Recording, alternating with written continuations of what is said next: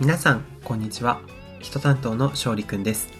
どうも、モノ担当の岡本です。この番組は名古屋で人事の仕事をしている勝利くんと東京でデザイナーをしている岡本が社会のあれこれに物申す番組です。それでは皆さん、はい明けましておめでとうございます。明けましておめでとうございます今年もよろしくお願いいたよろししくおます願いします。ひとものラジオはい第1回の放送はですね、まあちょっとはい開けて、皆さんはい仕事だりーなーと思ってる矢先に配信しようかとそうで思すねいまして。はい。あちょうどもしかしたら今日は成人の日かもしれないですねあ、そうですか。あれ本当ですか、 1月11日って成人の日じゃなかったっけあらららららら。いいですねもしかするとあ全然違いました1月はい8日違うすいませんですよね。月曜日が祝日でしたもんね。はい。そうですねなんでもしかすると新成人を迎えられたリスナーさんもいらっしゃるかもしれないあです、ねなるほどね。無理にはい舵を切ろうとしいてやおいりや、ま無すけ理ど。じゃない。いやいやいや、違う違う。これを喋ろうと思ったんですよ。 あ、そうなんですか。必然の流れです。はい。もう年末年始はいろいろイベントがたくさんありましたし、今年は特にね、1日からまあいろんはないことが起きてしまって、はねい、あ、。そうですか。悲しいニュースなんかもいっぱいありましたけれどもあー皆さんどうお過そごうしですかねはいはい。ちなみに、岡本くんはどんな年末年始をお過ごしだったんでしょうか。まあ僕はあれですねやっぱ毎年そうなんですけど札幌帰れなかったので年末年始、みんなお休みじゃないですかだからまあ、うんいろんな人に挨拶回りといいますかね毎日予定を入れていろいろ遊んであー遊び尽くしているそんなあ年末ー年始でしたねうんなるほど。ま勝利と君まはった休みを、いろんな人とコミュニケーションするのに使ってるんですね。そうですねはい、そう処で理す君か。は私はですね、今回、あの、ちょっと会社のカレンダーがあまり良くなくて、うんあの年末のね仕事納めがえーっと29日の金曜日で年末はギリギリまで仕事だったんですようーんそうなんだそうなんでまだ今日はですね収録日1月2日の、えー火曜日で本当にお正月ですけど、うんえー私は今休みがあー今4日目でえーっとあれだなんかね名古屋で旦那さんと、あの新居で初めて迎えるお正月だったんだよねはいはいはいはいであのーなんか美味しいものを調達しようということでギリギリのね大晦日の夕方の4時ぐらいにねあの名古屋の繁華街の栄ってとこにある三越に行ったんですようんうんいいねいいね混んでそそうでそうでおせちとかお惣菜をゲットしようと思ったらもううん想像のもう5倍ぐらい混んでて、うへもうあの具合悪くなるぐらいもうなんかもう意識失うぐらいひどくてえうんうんうんでもうそれでさその夕方になってきた格好割引とかが始まってきて人々がヒートアップし始めてうんもう具合悪くなりながらなんとか食材を手に入れてもうどっと疲れた大晦日でしたね。 なるほどね全然いいはい感じではなくいやそうだねなんかでも逆に言うと僕うんも初詣とか行ったんですけど、ああそう、あのー早いねいや行ったって言ってもまあ僕も人が多すぎて諦めたんですけど、ああなんだそれ いやでも僕が言いたかったのはなんかコロナ明けたなっていう実感をすごくしたなっていう感じ、ああうんはいはいはいなんか去年もまだまだマスクして気をつけよう気をつけようみたいな感覚あった気がするんですけど、うんもうだいぶみんな忘れ始めましたよね日常が戻りましたねそうだよねっていう感じがすごくしたなっていうのは、まあ、いいニュースとしていいのかなと思いますけどね確かにちょうど1年前はまだコロナ5類じゃなくて2類だったから、うんうんうんまだまだよく覚えて警るよく覚え戒てるねうん時期だったんじゃないか ねうんうんうんそれがこ去年の大きかったこう変化点かもしれないねそうそうそうとかは思いましたねまあ、みなたるいほなどねちなみにうんあの初詣はどこに行かれたんですかあの近所の別に特にあこだわりはなかったんですけどね近所のやつにあ歩ーいてお散歩がてら、あうん、ああ、その近所の、あーところでも人が多すぎてお参りしきれないぐらい人が多かっいたんやだ。やっぱすごいね東京ってすごいねうんああ、そう。うんほえあの、東京の人たちが気合を入れてお参りしようと思ったらどこの神社に行くんだろなんか聞いたことある、うん俺は行ったことないけど成田山みたいな、成田の方う。のああ。でかいのがあってとかああとーへー明治神宮とかも、まあ有名なんじゃないですかね、ああ。明治神宮って渋谷とかだっけ原宿かなうん原宿、ああ、そっかそっか。あーなんか、うん、よく聞くよね、明治神そ宮うって。そうそううん、多分まあ、それはそ多れはひどいことになってるだろうね。 分ねだろうね年明けすぐとか。うんあーそれこそなんか渋谷とかもすごく高温なんでしょう今年のカウントダウンの時も。あそうなの人すごかったのあんまニュースう見てない、ん、なんかあの、全部イベントなしにして封鎖したけども、本当に動けないぐらいの人混みだったみたいだから、えー新年早々ね、大変だなと思って見ていました。もうそんなねまあハッピーって言っていいのかハッピーなニュースもあればはい。悲しいニュースもあればみたいな結構ねそうですねざわざわする2024年が始まりますけれども皆さん私たちのラジオとともに頑張っていきましょうねそれでは新はい年早々ではございますが、オープニングはい。本題に参りたいと思いますはい。ひとものラジオはいということで今日も新年早々景気がいいですねお便りが来ておりますはい、景気がいいですね。本当にありがたい。ありがとうございます、はいちょ。っとまあ今回僕進行の回ではございますがお便り読むの勝利くんにお願いしようかななんていうふうに思ってるんですけどもこちらのお便りご紹介お願いしてもよろしいですか、承知いたしました。では、あ僭越ながら私の方からですね、えー2024年最初の、えーお便りのを読ませていただきたいと思います。うんはい。それではですね、今回お便りをいただきましたヒモラーは、泉さんですね。ありがとうございますはい。泉さん、ありがとうございます。あの、前回の配信かな、ポッドキャストウィークエンドの振り返りでも少し触れたと思うんですけど、あの、泉さんっていう方、私もともと認識してなかったんですけど、うんうんうんポッドキャストウィークエンドで声をかけてくれた方がいて、うんで、その方が泉さんだったと。そうねで、ずっとサイレントリスナーとしてヒモラジオを聞いててくれたっていうことで、えーお話できたんだけど、個人的にはあの、泉さんに声をかけてもらってお話できたのがすごく嬉しくて、うんなんかこう、今をときめくね、あのー、女性という感じで、あのー、こう、明るい雰囲気で、あの、楽して、楽しく話させてもらったんですけど、そういった方もヒモラジオ聞いてくれてるんだなと思って、またすごく褒めてくれたので、あうん私は非常に嬉しかったです。ありがとうね、すいません。泉さんちょっと前段長くなりましたけど、じゃあ読ませていただきますね。勝利くん、岡本さん、こんにちは。先日は、ポッドキャストウィークエンドでお話ししてもらった泉です。こんにちは普段はサイレントヒモラーとして陰ながら応援しておりましたが今回はさすがにお便りを送らなければという強い使命感が生まれたのでお便りを送らせていただきましたありがとうございますいつもポッドキャストで聞いているお二人とお話できて心臓が飛び出るくらいの超絶緊張感極まってしまいました二人の収録に参加できてた気がして心が躍りまくってしまいましたその説はありがとうございましたありがとうございました何か話のネタになるようなトピックをと思いましてそれはお二人流失恋の乗り越え方ですうんうん私事ではございますがちょうど1年ぐらい前から会社の他部署の先輩を好きになり自分からアプローチして月に一度は休みの日に2人で遊びに行くような仲にまでなりました彼の性格はというと真面目で物静か自立していて自分で何でも調べて物事をコツコツとこなすタイプです仲が一番いい友人とも1ヶ月に1回会うかどうかと言っていました彼も私といる時間は楽しいといつも言ってくれていましたし最近は一緒にいる時も彼もボディタッチをしてきたりして思わせぶりな素振りを見せてくれました髪を触られる私を楽しませるためにデートプランも積極的に立ててくれる他にも多々ありうんなるほどなるほど1回のデートで一緒にいる時間もかなり長くある時は16時間一緒にいたこともありました手をつないだりそういう恋愛チックなことはないですその時も特に気まずい雰囲気になるわけでも全くないです。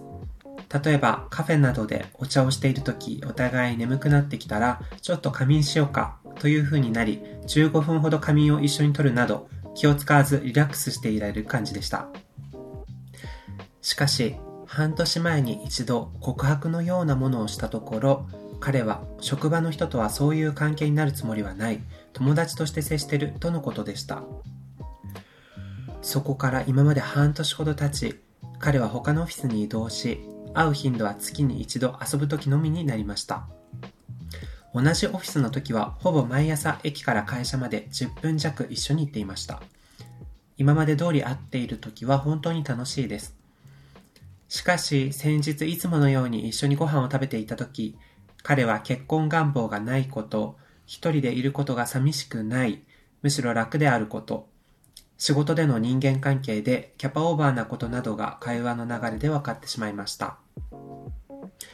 あくまで恋愛の話をしていてこの事実が発覚していしたわけではなく仕事の話をしていた流れで彼対私という話ではなく彼対その他大勢人として話をしていました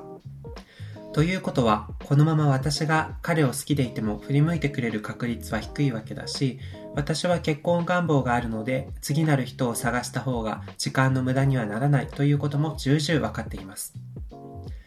この事実が分かって彼を諦めようとしてアプリに登録して違う男性と会ってみたり合コンのようなものに行ってみたりもしましたしかしやはり彼よりもいいと思える人はいなくてそもそも会話が続かなかったりフィーリングが合わないのですそうするとやっぱり彼がいいと思ってしまいますうん自分の精神状態は彼によってアップダウンしていて正直かなり疲弊していますうんそして周りの友達は結婚していたりパートナーがいたりなど自分は家族以外に自分のことを思ってくれる人がいないという謎の劣等感を感じてしまい自分が癒やしいなと思って自己嫌悪にもなりますこんな私にこの行為の成仏の仕方をご教授いただけませんか最近は気温差も激しく体調を崩しやすいと思いますのでお二人ともとにかくご自愛くださいこの前話したばかりなのにこんな重い内容長文で失礼しましたこれからも配信楽しみにしていますということです泉さん長文のお便りありがとうございましたありがとうございます泉さんこんなポッドキャストウィークエンドを通してね僕らがはいお便りくださいっつったらしっかりくれる泉さん私たち大好きでございます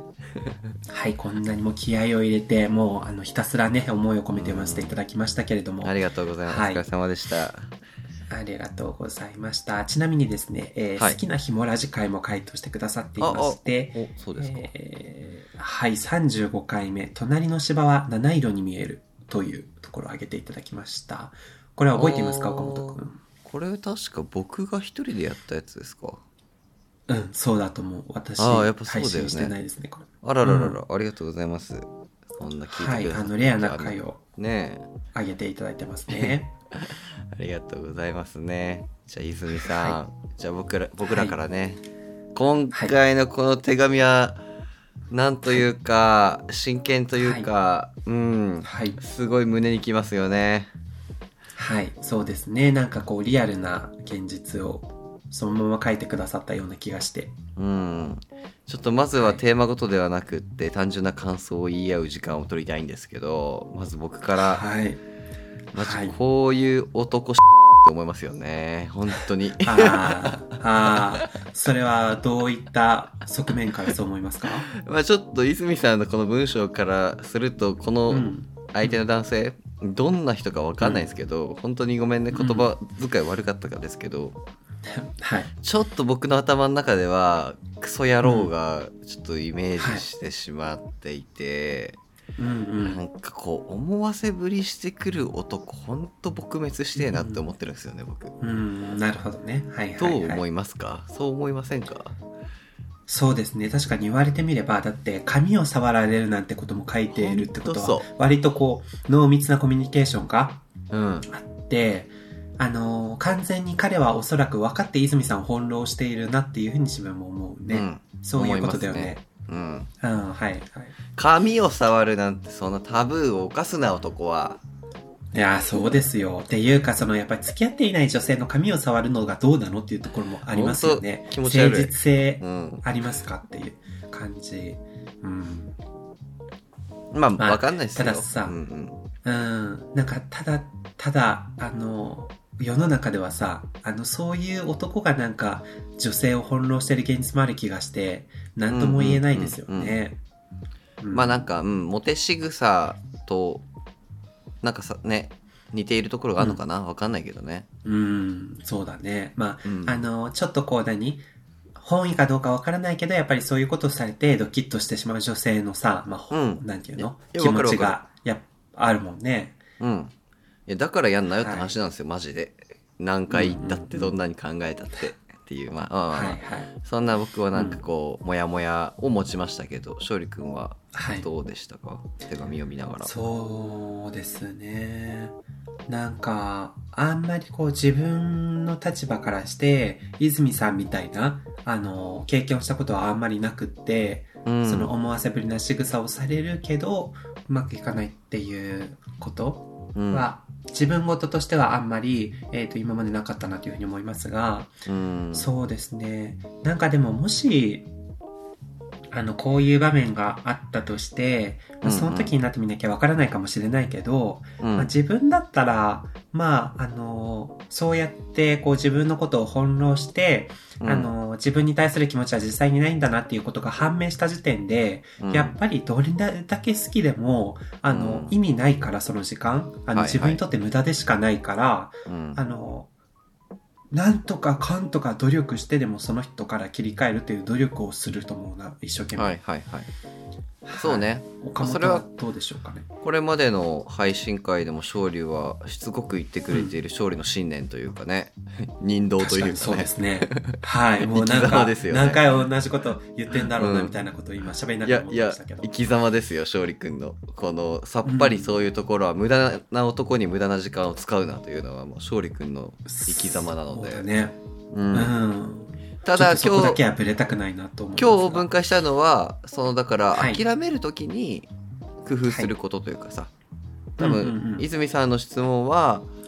うんそういう状態の時にどうやって成仏、はいその感情をどう成仏するのかという具体的な方法のところまで話せたらいいのかなというふうに思いますけどね。そうですね。そこまではまだあまり話したことなかったかもしれないですね。うん、っていう感じかなまあだから僕と勝利君で所感ちょっと違う気もしますけどね。はいはい。でじゃあちょっとその最初思わせぶりみたいなキーワードが出てたので、その思わせぶりのところもちょっとふく膨らませようかなと思うんですけどお、解像度が高まりそうですね。うんまあ、はい髪を触られるボディタッチしてくるはもう論外という感じじゃないですか僕らの中で。はい、うん、そうですね。うん。ねえ付き合ってない女の子にそんなことすんなよと。うん、はい。でもその後に書いているいろんな物事は、ちょっとうーん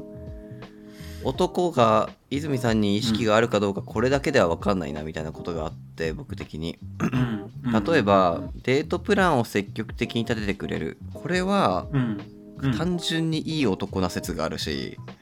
はいはい。あと16時間一緒にいたっていうのはうん。僕ね逆になんか脈なしなんじゃねって思うんですよ、16時間も一緒にいるってあーっていうのはなんか長くあの気を16時間も人間って2人っきりにいた時に会話が途絶えないことなんてなかなかないかなって僕は勝手に想像しててはいはい。なんかその無言でも耐えられる関係性って恋愛というよりかはなんかもう親友みたいな、うん、うん、なんかそこにドキドキはあるんかってちょっと思ってしまうみたいな、うん。あー、なるほどね。うんうんみたいに思いましたねそう。かああ自分だったらでもどうなんだろうねそのどちらからともなくやっぱ好意がある状態だと少しでも長くいたいと思ってあの、うんうんなかなか帰らないというシチュエーションもありえるのかなという気もするけど、ああまあね。うん、その会話がなんていうの岡本の場合人間と会う時ってめちゃめちゃ時間を決めてさっぱり会うタイプだと思うんだけど、はいはいはいうん、やっぱりこうなんか好き同士というかさ気持ちがあればあの会話がずっと続かなくてもいいからなかなか変えたくなくて一緒にいるだけでいいから時間を過ごしたいっていうことはまあまああるんじゃないかななんて気もしますけどねでもさその後のカッコ見て手をつないだり、うんそういう恋愛チックなことはないですだようんなんかさそうそんな一緒にさ、例えばその終電を逃すまでさ、ギリギリまで一緒にいたいみたいな時ってあるじゃないですか、はいはいそれってさやっぱ最後の最後にドキドキしてさ、あ、うんこんなに長くいたんだから最後くらいはチューして帰りたいなとかさそういう風に思ったりするもんじゃないんですか、あそうですねまあそれがね実際にこうできるかどうかっていうのは場合によるかもしれないけどうんなんか難しいねこれもほう恋ら愛家じゃないっす泉よ。さんのさうん、ね、はい。あの 泉さんの視点でしかこれ話がないからさうんうんうんあの彼に対してちょっと話聞いてみたいけどねどうなんですかってういんう、うんうん。あまあ結構それはありま泉すねさんの方から、うんまあ、バイアスじゃないけど、うんあのーこう無意識のうちにこういろんな解釈が泉さんの中であると思うからはいはい。こう客観的に見た時に彼のその所作とかうん態度がどんな感じなのかっていうのがちょっと気になるとこですけどね。まあ、確かに、まあおうんうん悪気があってはいはい思わせぶりしてるわけではない可能性はありますよね。というか最初の頃はうん本当に、うん、あの恋人候補として泉さんのことを見てたとかいう可能性は全然あるかなって思いますね。うんうんうんそうそうだしもしかするとねあの相手選びの一環うん。みたいな感じだった可能性もあるかもしれないけどうん。ただ今回の場合って改めてお便りを読み返してみるとまあこの恋の成仏の仕方を教えてほしいとかっていうことだし、うんまあ、実際彼もまあ結婚願望があるわけではなく私は結婚したい、であの今この状況が非常に疲れてるっていうことだから、うん。まあ、何にせよどんな彼であってもこの彼とは離れなきゃいけないっていうところの結論が決まっているのかなという気がして、まあーそうオッすケーるとさっきオッケ岡ー本がそうしようか言ってくれた通り、あのいかにどういう工夫であの離れることができるかっていうところにスポット当てるといいかもしれないね。オッケーまあそっかそっかいや、僕の場合はさはい、人によってはいやもうちょっと押してみればとかいう人もいるのかなと思ったけど、うんいや僕は思ってないけどうんそれは、あでもやっぱ勝利もはいはいはい僕も 一致して、まあ、そういうとこに時間を使うなというアドバイスになるってことだよね、そうだねだし泉さんもそのつもりなんじゃないかな、うんじゃないと正直かうんなり疲弊していますなんて書かないんじゃない、そうだねうん、じゃあじゃあちょっともう本題のそこ入っちゃうそうですね、うん、そこをしっかり議論することでいいと思います。その成仏のさせ方はい、なんかじゃあ勝利君からありますかはい、どうしてんのいつもそうですねうんああいつもいや本当になんか泉さんの気持ちがわかるっていうあれじゃないけど、うんあの、本当にこの自分がこの人が好きだっていう彼から気持ちを話すのって多分本当に大変なことだと思っていて、うん、簡単に23日で気持ち切り替えられないもんなんじゃないかなと思っているんだよね。経験はないの経験、あ、ああるよ。あるある、そういうよことはねあるようねんさすがにびっくりしたうんうん。だから、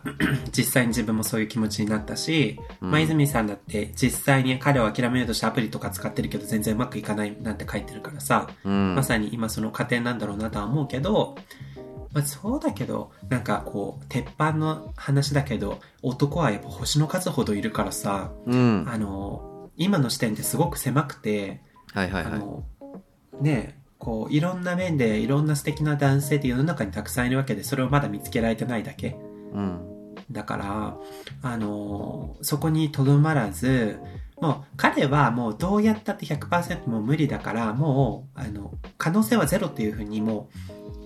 うちゃんとそこは定義づけてちょっとでも可能性があるとかチャンスがあるって思ってると気持ち引っ張られちゃうからさそうだねうんもうわかるわかるそうんそこはもう触れてはいけないものっていうふうに自分の中で整理してからじゃあまあそこがダメだったとして次どうするかっていうことをあの考えることに注力した方がいいかなとそこの気持ちの整理をしっかりつけた方がいいんじゃないかと思いますけどあまあいか気が持でちしょうのか整理っていうことかうんそうだねその定義づけもう彼は100無理もうあのノータッチっうんていうふうに明確にしておかないとうんちじょっゃとあこう気持ちがそこに残ってたらダメだって いうじゃああれじゃない僕らから100ない理由をいっぱい言ってあげよう泉さんに酷だけどそそんなことするのかって。それは岡本が。はい、泉さんあのねこれはね泉さんのことをもって言うよ、まあ、僕の偏見かもしれませんけど、あのね、はい職場でね結婚番号、うん願望がないとかね一人でいることが寂しくないとかいう、しかも 人人前でその他大勢と話してる、こんなんね、あの本心じゃないですよ全然、あうあ、ん、あ、そうですか。はいというと、こうしに仕事での人間関係でキャパオーバーなひ人間なんていねえんだってそんな人間はいね えかっこつけてるだけだよそんなやつそうか。マジで絶対にさいやあそうのん側面はあるかもしれませんようん人間関係本当に苦手でっていうかあと結婚願望も薄いみたいなのはあるかもしれませんけどー、うんうんそれ、を会社の人間の前で結構ガツンとしかもその他大勢に言うなんていう場合はうんちょっとは持って、るし、うんあのうん予防線なんですよ絶対にうんうんうんうんうんうん、ああ、なるほどね。みんな手出してくんなよという予防線をちょっとはい。大きく言ってるっていうねああ。だからえーあの多分スルッとあ彼が知らないところで結婚してるとか全然あるし、本当に泉さんに対しうんうんて予防線を張られてるみたいな、うんまあ、会社の人全員かもしれないですけどうんうんそういうふうに思った方がいいっすねあとそうねあそう思わないうんそうですね、まあ、確かに言われてみればこれなんかその職場の集団の中でなんか話だったと思うけど、まあそういうのってどれだけ真面目なシチュエーションだったかわからないけどさまああの世間話みたいな立ち位置で考えたらな結構やっぱ人の気持ちって移りゆくものだから、うん自分だってあの全くあの付き合う誰かと付き合うってことが想像できない人に頑張って告白して付き合えたこともだってあるし、うんまあ、そういうあの押されて気持ちが変わるとかっていうこともあるからうんうんそれは別になんていうの彼がそう言うからそれを真に受けてもう変わらないって思うのは、まあ、そこはちょっと違うかなっていう気もしますね。ううんん、だしまああとは仕事の人間関係でキャパオーバーみたいなまあことはまあ確かに岡本の目線からしてかっこつけてるっていうのはあなるほどすごいわかるなと思ったけどうん自分のまあ第一印象はまあ本当にその人付き合いがあんまり好きじゃなくてまあ一人が好きなのかなっていうふうにそのまま受けたかな。ああそういうことかうん、あじゃあまあ本心ですよっていうことか。まあ、ある程度ね、その、あの、一人でいたいとか、人間関係がそんなに得意じゃないということは、まあ、もしかするとそうなのかなっていう気もしましたね。まあじゃあどっちにしても脈なしですよね、うん。その本心だったら普通に一人でいたいわけだし、僕の場合はもっと立ちが悪くって泉さんの前で嘘をついているっていうね、ああ、なるほど。なんまあ、かそう確かにその、泉さんがその輪にいる中でその話をするってことだから、まあ、うん多かれ少なかれ、あの、あなたにその気はないですよって言ってることと一緒だもんね。うん絶対言ってますシチュエーションのうん空気感も分かんないですけど、好きな人がいる前でこんな発言はしませんはいうんうんうんうんはい、そうですね。それはそうだと思います。うん、まあとかとか、うんまあ、さっきも話したねなんか思わせぶりをできちゃう人ってうん。脈なしなのよマジでうん。はい、はい。うんねえ、あの、やっぱり、客観的に見たときに、なんか、あの、言い方が、語弊があるかわかんないけど、まあ、その結婚適齢期の女性に対してさ、そうの、んそうやって時間をこう無駄にさせるような所作をするのって、やっぱ男としてもうダメ うんうんだと思う。逆、自分の立場だとやっぱりできないなってそうですねやっぱり結婚したい人がちょうどいい年齢の女性だったら自分に本当にそういう気持ちがないと相手の時間ね無駄にはできないから、あのそこに時間を費やさないって自分から身を引くってことをなんかするべきっていうかするだろうと思うし男側はそういう気持ちでいなきゃいけないのとあとさもあるけど片やあの泉さんもちょっとこうここかもしれないけどうんうんあのーダメですよ、こんな時間の過ごし方してたら、いつもさあ 厳しい厳しいね勝利先生、そう。いやいや、さっきそれこそ自分だったらこういう状況で身を引くって言ってたけど、うんやっぱそれは、こんな状況にある自分がすごい愚かだからだし、うんなんかそんな自分の大切な時間翻弄されて無駄にされるのってすごい尺、うん今、できる、今しかできないことたくさんあるのに、こんな人に気持ちと労力を、あの、取られてしまったら、自分が本当にもったいないから、うんそれに気づいて、うん、あの、これじゃダメだって思わないと泉さんはダメだよっていうふういにや思い本ます当です。よ本当ですよ、うん。うん。ですよね。うん、だからもうはい本当、さっきの思わせぶりの話が続いてやっぱその勝利君の、うん勝利君のアドバイスである心の整理みたいなところは本当僕たちの言葉をちょっと信じてもらって、脈ないですというふうにあもうそれが、はい真実とかうん事実とかどうでもいいんですよ。あのうんうんうんうん脈がないと自分の中に落とし込むという行為が多分成仏するにはすごく大事、う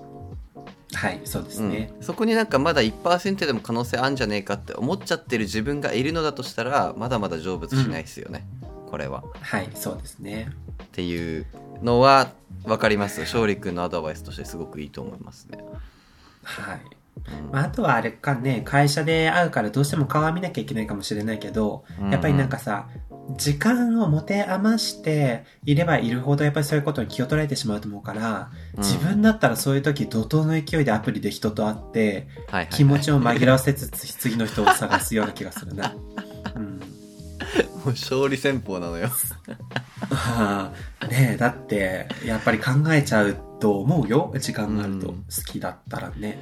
なんかどうなんだろうね女性の場合はさちょっとアプリ使うの怖いとかいう思いもあるし、やっぱゲイ同士と違って、うんうん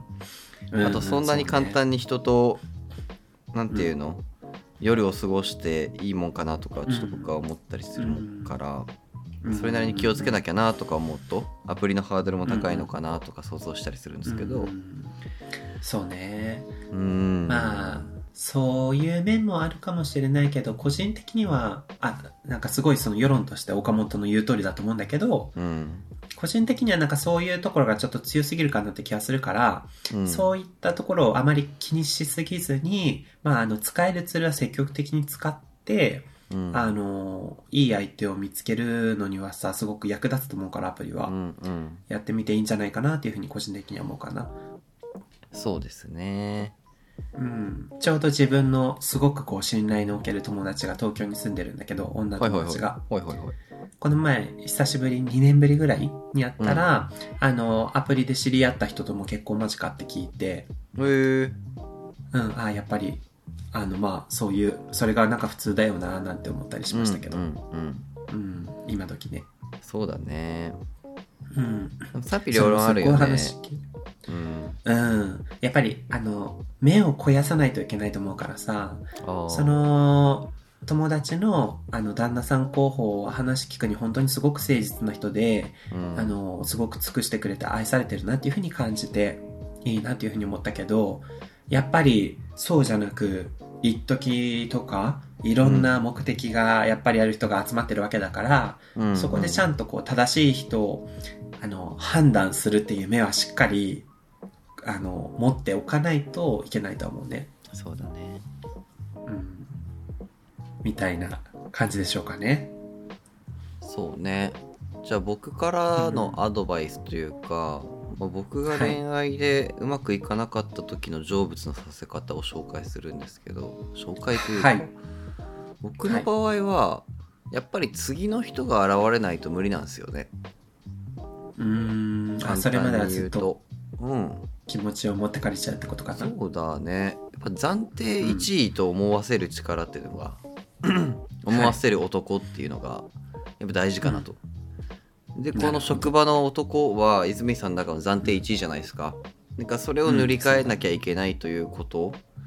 は、まあ泉さん分かっていて当たり前だけどそうなんですけど、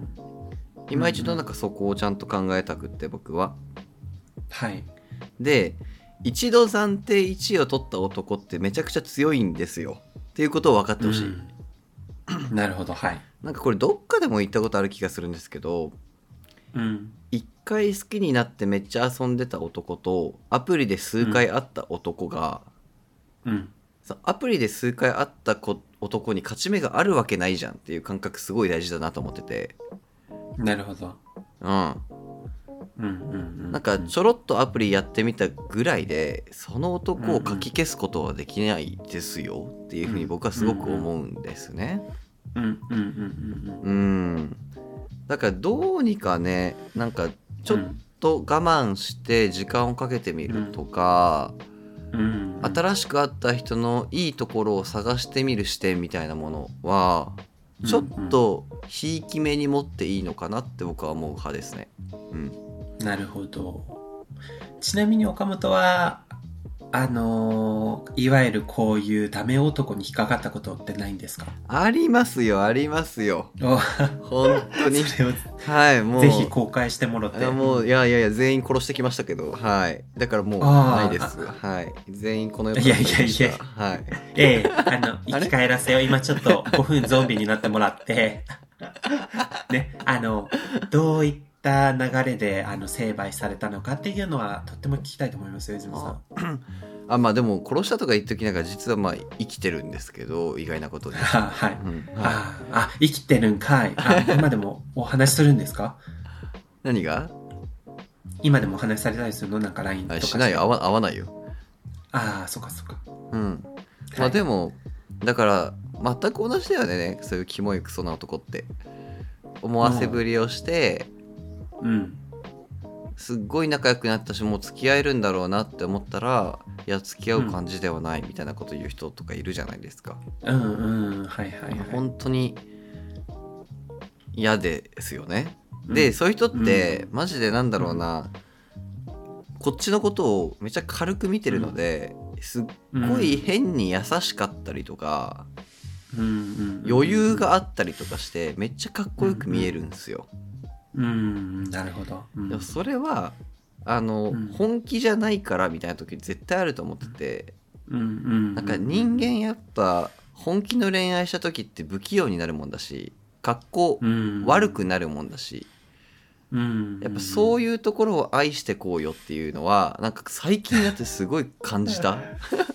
ああ何エモいななんかエモーショナルラジオかな、エモエモラジかな僕それや最近やっと気づけて若い頃はやっぱそういう余裕のあるクソな大うん人とかにすっごい、うんなんだろう、うんみ惹かれてたけど、うんやっぱそれはねあのうん本気の恋愛と比べちゃダメだなっていうふうに自分の中では整理でき始めたのが去年うん一昨年ぐらいかなって感じかね。ああいいですねなんか岡本らしからぬ、いや本当にもう不器用って愛おしいもんですようんあのーちょっとあれだけどあの今の岡本くんのパートナーの方とかを見てたら、なんかそこには不器用な愛がある気がして、そこにすごく自分はあったかい気持ちになったんだけど、うんありますよねそういうのそういうのありますよねあなたもありますでしょありますありますもう不器用でございます のでねあのでもそれって本当に愛おしいもんですよそれでいいの、もう全然器用じゃなくてよくて、そうねあの自分だったら逆にそのすごくエスコートが上手だったりとかされた方があの不安を感じるじゃないけどうん、さっきの泉さんの話と岡本の今の話に共通点があるとしたらさうんやっぱりあの主従関係のあの下にいると思うんだよね。うんうんうんで持ってかれちゃってるっていうのがなんか本当に良くないと思っていてうんはい本当に信頼のおける関係性になって、まあ、そういう相手だったら、まあ、そこに従ってもいいのかもしれないけどある程度自分で主導権を持っておかないとやっぱり引きずられて辛い思いしちゃうから、うんそうねあの私がこの恋愛引っ張ってるんだぞっていう気持ちは持っておいてほしいななんて思ったりしましうんた、うんすいませんねちゃちゃ入れてあ本当にそう思いますしまあ同じことのちょっと言い換えになっちゃうかもしれないですけどうん、なんか本当に好きな人とうん、パートナーを結ぶべきなんだっけみたいな視点も大事かなと思っててはあというのはこの好き泉さんが好きになった A 君としようもいろいろあるから、A 君はいはいこの A 君のこと泉さんめっちゃ好きで付き合いたいと思ったし、うんまあなんかこう人生一緒に進めたらいいなぐらいに思ったのかもしれないですけどまあいろいろこう来ていてうまくいかなかったと。でも総合点的にその A 君は泉さんの伴侶ではないというか、うんはいうん、なんか世の中の男性とかも結婚してるパートナーが過去一番好きだった人ですかって答えたら多分なんかううううん8割ぐらいノーな気がしててはいはいはいはいはいでもその感覚って妥協ではなくってうんあの前向きな妥協っていうこの「ひもラジ」でも何回か出てきたキーワードはいその暮らしを一緒にする人間という人をもうちょっと探すみたいな態度ってすごく大事だよねみたいな今一度ちょっとここで触れておきたいなっていうね。ああはいそうですねうんそうだよねあのどうしてもそこから抜け出せずに結婚できない女子みたいなのは世の中にたくさんいるんだろうなと思ったりしますねうん、だってそうじゃないそうななんんかだアイよねでもそんなこと言ったらだって僕みんなだってアイドルと結婚したいとかさ付き合いたいとかあるだろうしさ、うんそんなこと言ったら僕だって中野大河君と結婚しま すよ。うんちょっと難しいよねそうそうそうそう、んちょっと相手の意思はガン無視しますけどねはいはいはい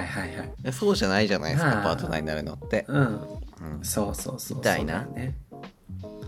それで多分あれだよねなんか大事なのってさなんか自分の市場価値を正しくはあの把握することだと思っていてほうほう今のその話だってさあのあまりにも自分と釣り合わなさすぎる非現実的な相手だから話にならないってことじゃんかうんうんで実自分なりの理論だけど実際に結婚相手選ぶってなったらうん語弊があるかもしれないけどやっぱり自分に相応の相手を、うんうんあの選ぶ必要があると思ってるの。うんなんかうんうん表現難しいけどやっぱり自分も相手もこうリラックスしていれる関係緊張がなくて、みたいな感じだとさあまりにもちょっと自分にはこの人こうちょっとなんかあの高い位置に過ぎるなじゃないけどはいはやいっぱりそういう相手と一緒にいる時の気づかれってすごくあると思っていて、そこに見合う自分にならなきゃいけないとか、まあ、そういうのがいい効果を表す場面もあるけど、そういうところがあるのかなと。あとは、あまりにもやっぱり自分を卑下しすぎる人もいる気がしてさ、ああの、こんな私だと、あの、何そんな素敵な人見つけられないってひがむのもまたちょっとダメだから、やっぱり、まあ、自分にとって、どういう相手が自分に合うのか、あの、好きじゃなくて、相性を、あの考えて結婚相手を探すっていうことはすごく大事だなってだからそこはある程度感情だけじゃなくて理論的っていうかそうだねに、うん、考えて見つけることっていうのは結婚によってすごい大事なんじゃないかなって 思いますね。あーすごく大事だと思いますがなんか最初の言った市場価値みたいな話ってうん逆に泉さんはうんその A 君が市場価値的な目線で行った時に、あすごく自分にフィットしてるなって思ってしまったから好きになってしまったみたいな感情なのかなと僕結構勝手に思っててなるほど。なんか市場価値を見や見誤った時のショックとかっていうのもすごく僕わかるうん、あーなるほど。言ってることわかるかななるほど。あーそういうことありますなんかめっちゃイケメンな人とかにめっちゃ好きでめっちゃタイプでめっちゃモテんだろうなみたいな人間僕あんま好きになんなくってうんはいはい。むしろなんか手の届きそうな素敵な人、うんはいはいはい。あ僕がこの人のこと世界で一番幸せにできるかもしれないみたいな思い上がりがあって近近づいたのにその人からも振られるみたいなことってなんかこの世で一番ショックな出来事なんじゃないかなと思っててなるほどうんそこれをされた時のううんん回復の仕方っていうのはやっぱ難しいよなそしてこれが泉さんなんだろうなって僕勝手に想像してたのああなるほどねうんなん決しかあのうん前も2人で話したと思うけどさやっぱり何にせよ自分のことを好きあの、うん自分に好意を持ってくれてるかどうかを最初のうちに確かめるのってすごい大事ですよね。うんまあそうっすねうん、でも男の場合さっきはこのたまた話男の場合はさ最初の頃は優しかったんだよ、うん、優しかったけどえ優しいのとさ自分に対して好意があるかって別じゃない、うんうん、難しいけどねうん、そう、そこは難しいからちゃんと判断しなきゃいけないけど、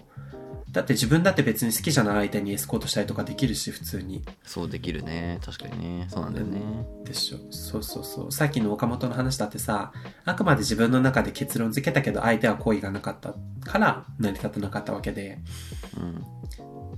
うんうん。やっぱり相手がね、あの、その、泉さんの手紙もある通り、まあ、うん結婚願望ない、恋愛感情ないっていうのがどうかっていうのはある程度最初のうちに確かめておいて、うんチャンスがあるかないかって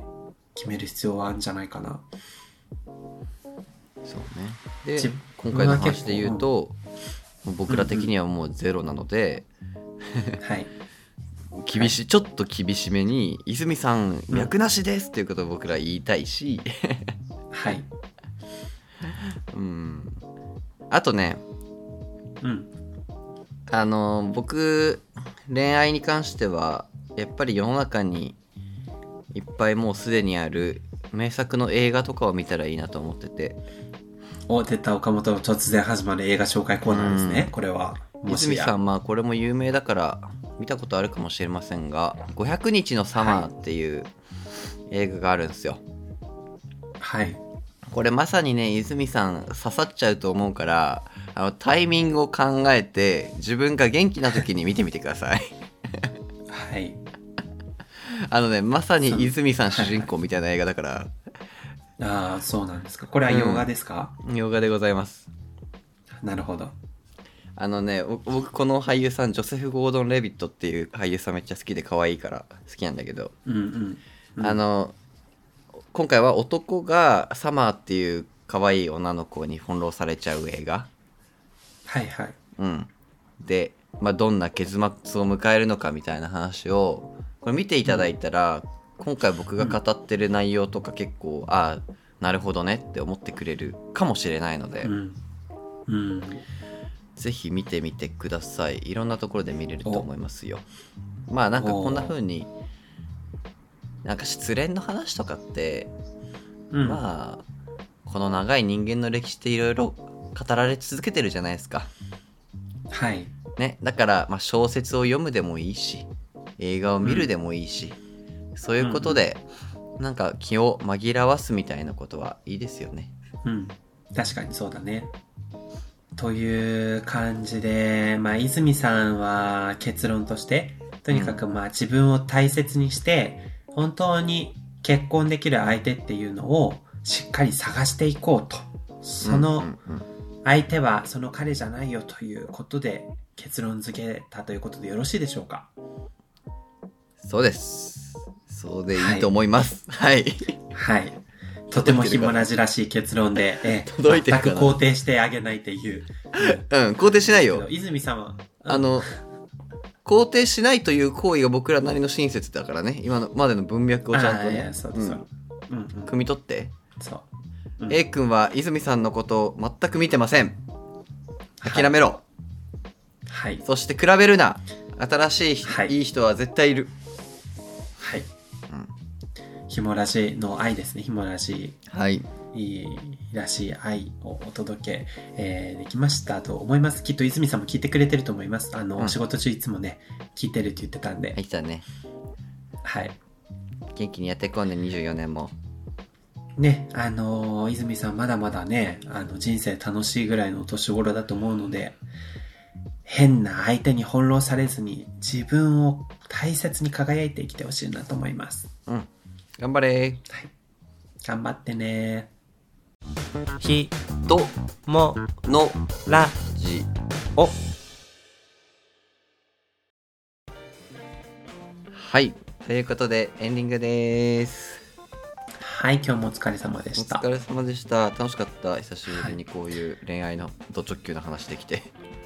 あ、本当よかった。なんかちょっとまた喋りすぎたなっていう、また毎度毎 度同じ心配をしましたけど。うんまあなんかもう恋愛の話堂々巡りだけど楽しいよねそうだね、そうそう、堂々巡りなのよ。こういうテーマ何回も扱ってさ、多分岡本と俺言ってること毎回一緒なんだけど、うんうんうんもうなんか、毎回新鮮な気持ちでさ、話す側としては楽しく喋ってる。楽しい楽しいしうん。ねえやっぱり恋愛って人生において欠かせないですもんねう。ん、とか思いつつなんか今日のまとめは最後にできた気もするんですけどはい。最後になんか話したいこととかございます、そうですねもうあの手紙は結論付けられたと思うんで、うんえーそうですね、えーいい2024年はあのリスナーさんからの愛のあるお手紙からスタートできたらとても良かったなという感じですので、はいえー今年もね去年に引き続きやっぱりリスナーさんとのこう双方向っていうのをとても大切にしていきたいなとうんうん思いますのであのこんな感じでねお便りをベースに対談できたら非常に嬉しいですので、はいえー X とお Google フォームからいろんなあー感覚のいろんなアイデアを送っていただけるとお二人一同大変嬉しく思いますよろしくお願いします、はいそしてそして、はいちょっと収録日と放送日に時差がある日もラジですけれどもはいこれが配信している11日には勝利くんはすでにロンドンにいるんですか、はそうなんです日本を脱獄脱獄してですね、い、はいはいはい、えーちょうどロンドン3日目4日目ぐらいですねはいえー学校に通い始めて、えおーーなれるかどうかというところだと思います島流し3日目はいそうなんですもうどんなご家庭で受け入れていただけるのか、確かにう どうすん、るもう そうねホームステイのご家庭がどんな感じなのかっていうあの事前情報だとなんかすごくいい情報が多くてうんあんまり心配はしてないんだけど、うんまあ行ってみてねあのちゃんと馴染まなきゃあのこれからお土産も買わなきゃいけなくてあと2日ぐらいでああ確かにそうそうそうとかをちょっと考えながら準備をこうしていこうと思っている1月2日でございますあれなんだっけホームステイにおすすめのお土産ってなんだっけあー調味料とかあった気がするんだよなないかあーなんかいやなんかね醤油とか言うよね言うよね言うよね多分うんうんうん何かってこなと思んってかいろんなうんなんか英語の先生とかもなんか箸とかお茶碗とか言うけどうんなんか自分がもらう側で考えたらさそんなわけわかんない外国のアイテムもらっても困るななんて思って、うんうんだからあのユニクロを持ってこうかなと思っていてなんかユニクロの、うんなんだろうあの小物なんか膝掛けとか、うんそういう服じゃない小物を、おーまあ、買っていって日本らしさと、まあ、実用性を両立したものを送りたいななんて考えているところですそれはさロンドンにユニクロいくらでもあるけどいいの、まああのそれはいいんじゃないあの日本のブランドだから。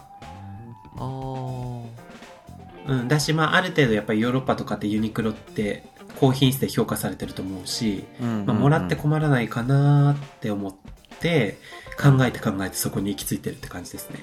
あまあまあまあ現地でも買えるっていうことを飲み込むのであればいいかもね、うん。そうそう。まあなんか買おうと思えば買えるけど、うんまあなんか、まああって困んないかなみたいなものができるだけいいなと思ってさ。そうそうそう。みたいな。まあでもあとファッションだと難しいから無印とかはすごい人気だけどねロンドンでもあーまあむしろそうう多ん、分そういうのでもいいかもそうそうなんかそういう、そういうことうんうんそうそういいかだもったらなんかさうんあって困んないアイテムがあったらさまあなんか置いておけるじゃんうんそうそうみたいなことを考えていますけどちなみに岡本もホームステイしてましたよねあのロしンてドンましたでしてましたうんなんか持っていきましたかその当時いや何持ってったか全然覚えてないんだよね 覚えてないん全然覚かいでもお菓子とかだそんな変だと思うなうんそっかそっかまあまあ鉄板ですよねうんでもねなんか日本食と思ってうん、まあそれはお土産じゃなかったんですけど自分用にお味噌汁を持ってったんですよ、うんうんうんインスタントのねうんうんでご飯の時に飲んでたらうんうんみんなに「何その臭い、臭い飲み物」って言われ てあのイギリスの人味噌汁マジ嫌いだから気をつけて、ああ本当うん、ああそっか納豆とかじゃない、まあもう味噌汁、改めて考うあー確かに変な匂いするかもしれないねよく考えたら、あんなに美味しいのにん、もう0点って言われた10点中0点って言われたいいねあの素直な家族だね 家本族当にそうだったよほそんうだったよと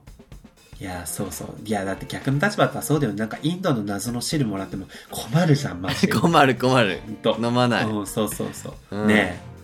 えそうみたいな難しいよねそういうのねうん、とは思いますけどまあだから2ヶ月間くらいですか、そうですね。えーそう、ちょうど2ヶ月なので、3月の頭に帰ってきます。オッケーオッケーじゃあそれくらいまで、ロンドンからうん。時差がありつつも収録しておきましょうかそうですね。多分収録だと、あの、2週2回だと4回ぐらいうん収録があると思うけど、はい。あの、この2ヶ月はね、あの、ありがたいことに仕事がなくて、あのうん勉強に集中できるので、はいこう、ちょっと人生の夏休み的な感じでね、うんちょっと一皮むけて、えー、た勝利君をね、お送りしていきたいなと思います。うんなんかはい仕事はないとはいえ勉強に集中したくなると思うからさ多分最初の頃って、うんホームステイの方とちゃんとし話ができなくて悔しいとかいう感情もあると思ううんうんので、うん。はい。まあそこら辺は相談しつつねもし余裕があったら一人会とかもねイギリスの現状とかも送ってほしいななんていうふうには思います、あありがとうございます。前向きに検討させていただきます。よろしくお願いしますよはい。てな感じでしょうかえ、岡本くんも2024は、あの、たくさんね、海外に行ったり、いろんな仕事の大きいプロジェクトがあると思うんですけど、うんうんまずは健康第一で、はいありがとうよく食べ、よく寝て頑張ってくださいよね。くうんよく生きてきまうすん、うんはい。あの、ベースブレッド以外のものもたまには食べてそほれしいなはと思います。ありませんははい。ということでした。いはいはい。ということでですね、皆様、あー本日もですね、たわいもない、えーラジオ配信をお聞きいただきありがとうございましたあ。りがとうござい岡まし本たくんも言い残しはよろしいでしょうか、うん良い新年になりましたありがとうございましたありがとうございます。では皆様、今年も一年どうぞよろしくお願いいたします。それでは本日のラジオは、あー人物ラジオ人担当の勝利くんと、担当の岡本でした泉さん500日のサマー見てねはい、自分を強く持て。